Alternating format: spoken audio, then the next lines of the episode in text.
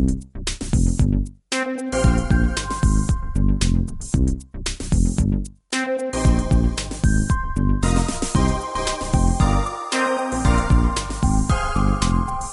Welcome to NPI Tech Guys, your go to radio show for cutting edge managed IT services. Are you tired of unresponsive, slow service from your current IT provider? Discover a world where network security, data protection, and expert support come together seamlessly. Stay tuned to learn how to transform your IT experience and never worry about downtime again. Call us at 866 986 News and let's make IT great together.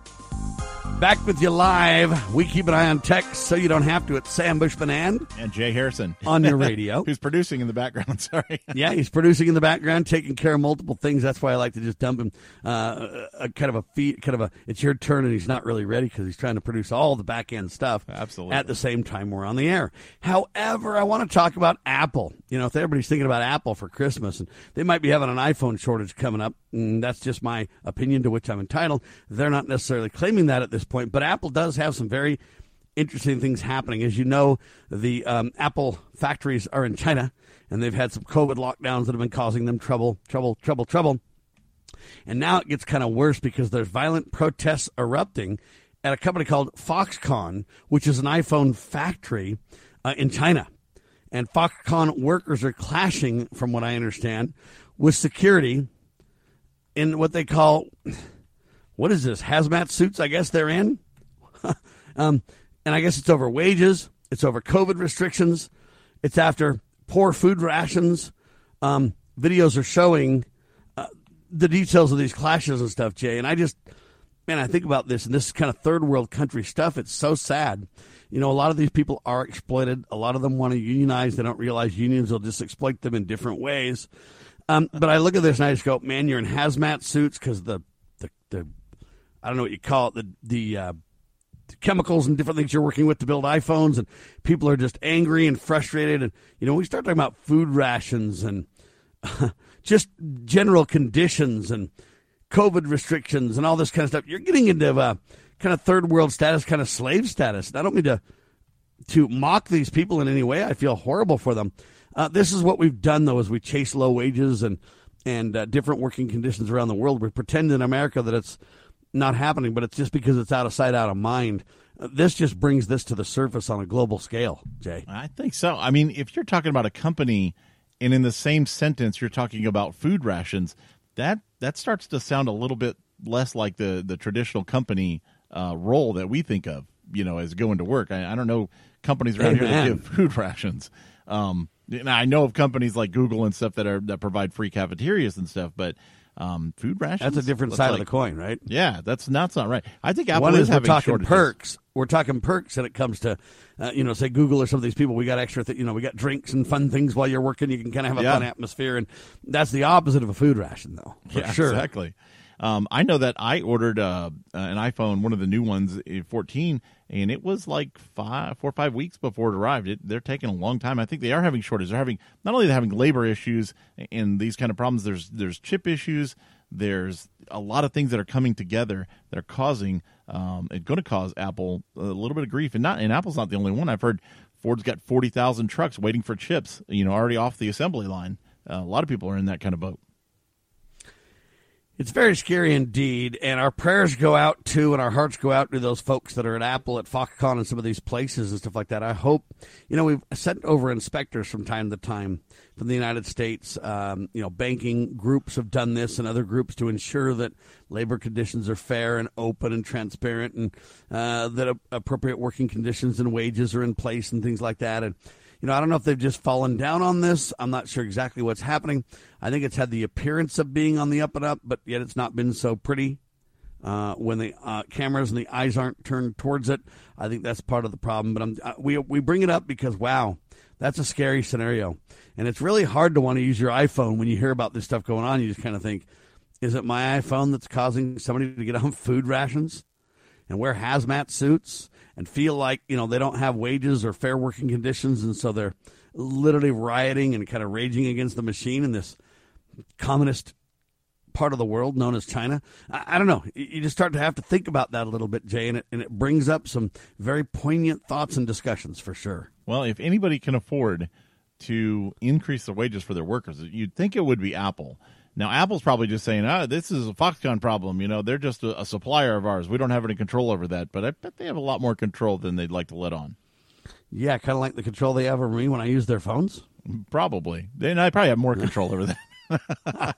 I'm just saying that look how much control they have over us, and we're just customers. Right. They should certainly have that much control over their quote partners uh, in the field. The UK's in the news when it comes to Apple too. That's why I say Apple's kind of bringing up some very interesting global issues. The United States, Foxconn in China, now the UK. UK probes Apple's internal stranglehold over mobile browsing. Now, this is kind of interesting because Microsoft had this quote too big to fail or uh, whatever you want to say. They're getting too. Um, you know, no competition, whatever else. They're having a monopoly on things with their browser, and then it got to where, okay, now you know, let's let's ship out machines from Dell and many other places with different browsers.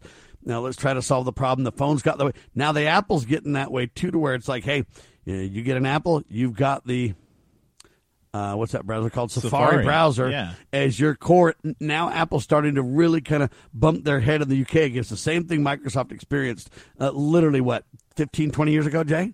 Yeah. I don't have the exact time in mind, but something like that. Yeah. yeah. It was in the early 2000s and, and even late 90s. But what I don't get is why would the UK be going after Apple over um, Safari when that's such a small market? It's like 7% of the market share compared to Chrome uh, everybody who even I know people who have iPhones, they're not locked into to Safari. They, they'll install Chrome or whatever on it. Chrome has just huge comparatively. Yes, but the but, same problem. But it does. it Android. does on the computers. It does on the computers, but it doesn't so much on the iPhone. On they Android, say the country's competition watchdog says their dominance hinders innovation and adds unnecessary costs for businesses. So it, it's a it's a matter of when you get an iPhone, that's just what you get. Yes, you can go install something else or whatever else, uh, but the dominance and by default makes it very difficult, and it really relates to competition on the I, iPhone platform. I, yeah, if you could put uh, Chrome on there as later.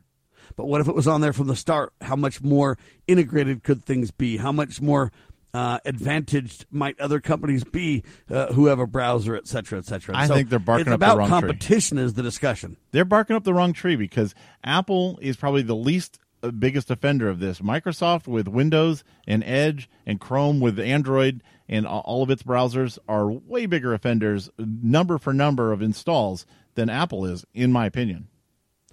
Yes, but Windows and uh, Android have been known as the operating system that you can tinker with and replace and use multiple choices for things. Apple primarily has been a closed system and is not. That's so not I think true they're striking anymore. at the heart of Apple's core um, technological standard or standpoint. Uh, even their processors now are, are breeding uh, Apple only kind of stuff. Yeah, so that- I, I don't know. It's a it's a battle to be had. That was true in early iPhones. Um, and really, since I don't know wh- exactly what version, maybe 12 of iOS, we're on 16 now. Um, they've made it where you can literally change the default browser in your iPhone, just like you can on Windows uh, or anywhere else. Uh, So I don't know how much traction that's going to get. Well, time will tell. But again, Well- I'll, I'll give you another point to make uh, the the point where the battles are happening. Apple had their own connector, right? What's that thing called? The Lightning connector. The Lightning connector, and I didn't see that on my PC anytime recently. Well, okay. Uh, the- and they they control the hardware, they control the software so much, so now they're being forced They to are. add USB C ports. Um, and again, it's not because they don't have such tight integration or they're open and flexible. It's because everything they do forces proprietary, forces zero competition, et cetera, et cetera. Although- Now, I'm personally a free market guy. I'm of the opinion that companies should be able to do that if they want to. I totally agree. And I'm But, not. A, but, but I'm the not, big world says no, and that's where the battles are. I'm not an Apple fanboy, mind you. I use Windows on all my computers, right? I do have a, a MacBook, my wife does, but um, and I do use Apple for phones. But the Lightning connector is actually a better standard than USB C. Now, because it's though it's hardened, it's like a plate. Um, it's more water resistant. Overall, it's a better standard, but it's not open. So Apple licenses, and they make like a dollar on every single cable And hold on, that you and see out this is the point. yeah, and so if they had released whether it, they probably could have with the got it. browser or hardware with their standards. This is the problem that Apple. So the open standard then is now getting the force. It is. And the EU is going to pass this, and Apple has finally said you know what, we're gonna we're gonna give in. The new iPhones are very likely to have USB C on it. The new iPads that they just released this year, not too long ago, last month or so, uh, they all have USB C on it. This isn't the iPad Pros; these are the just the low end Right. consumer uh, iPads now have USB C. You can expect the iPhone 15 uh, is going to have that. That or they've also teased this now, and, and watch for it. Apple may say we're going to have a portless phone, and we're not. We're only going to have wireless. There's not going to be a port on it, and it may be one way that they get around this USB forced on them because I think that still meets the do- law. I think what they need to do is just make their Lightning standard available to everybody and say which standard is better, people, and we ought to go for it. We lose every time when we have these kind of battles. Oh, they should have done that Um, two years ago. We always go to the lower, te- the least valuable technology. Um, I mean, it happened with VCRs VHS and beta, VHS sure. versus beta, and I mean, I know that's an old, old, old example, but it happens with operating systems. It happens with ports. CD versus got to mini learn disc. To embrace the better technologies, Jay. yeah, CD versus mini disc. We've seen it all over the time, all over the place. I would Sony's choose a beta and a mini disc, and I would choose a Lightning port. I would too. Li- Apple should have choices. Apple should have made the Lightning port standard free to everybody and open source the whole thing two years ago. They still would have had the momentum that they've already built up.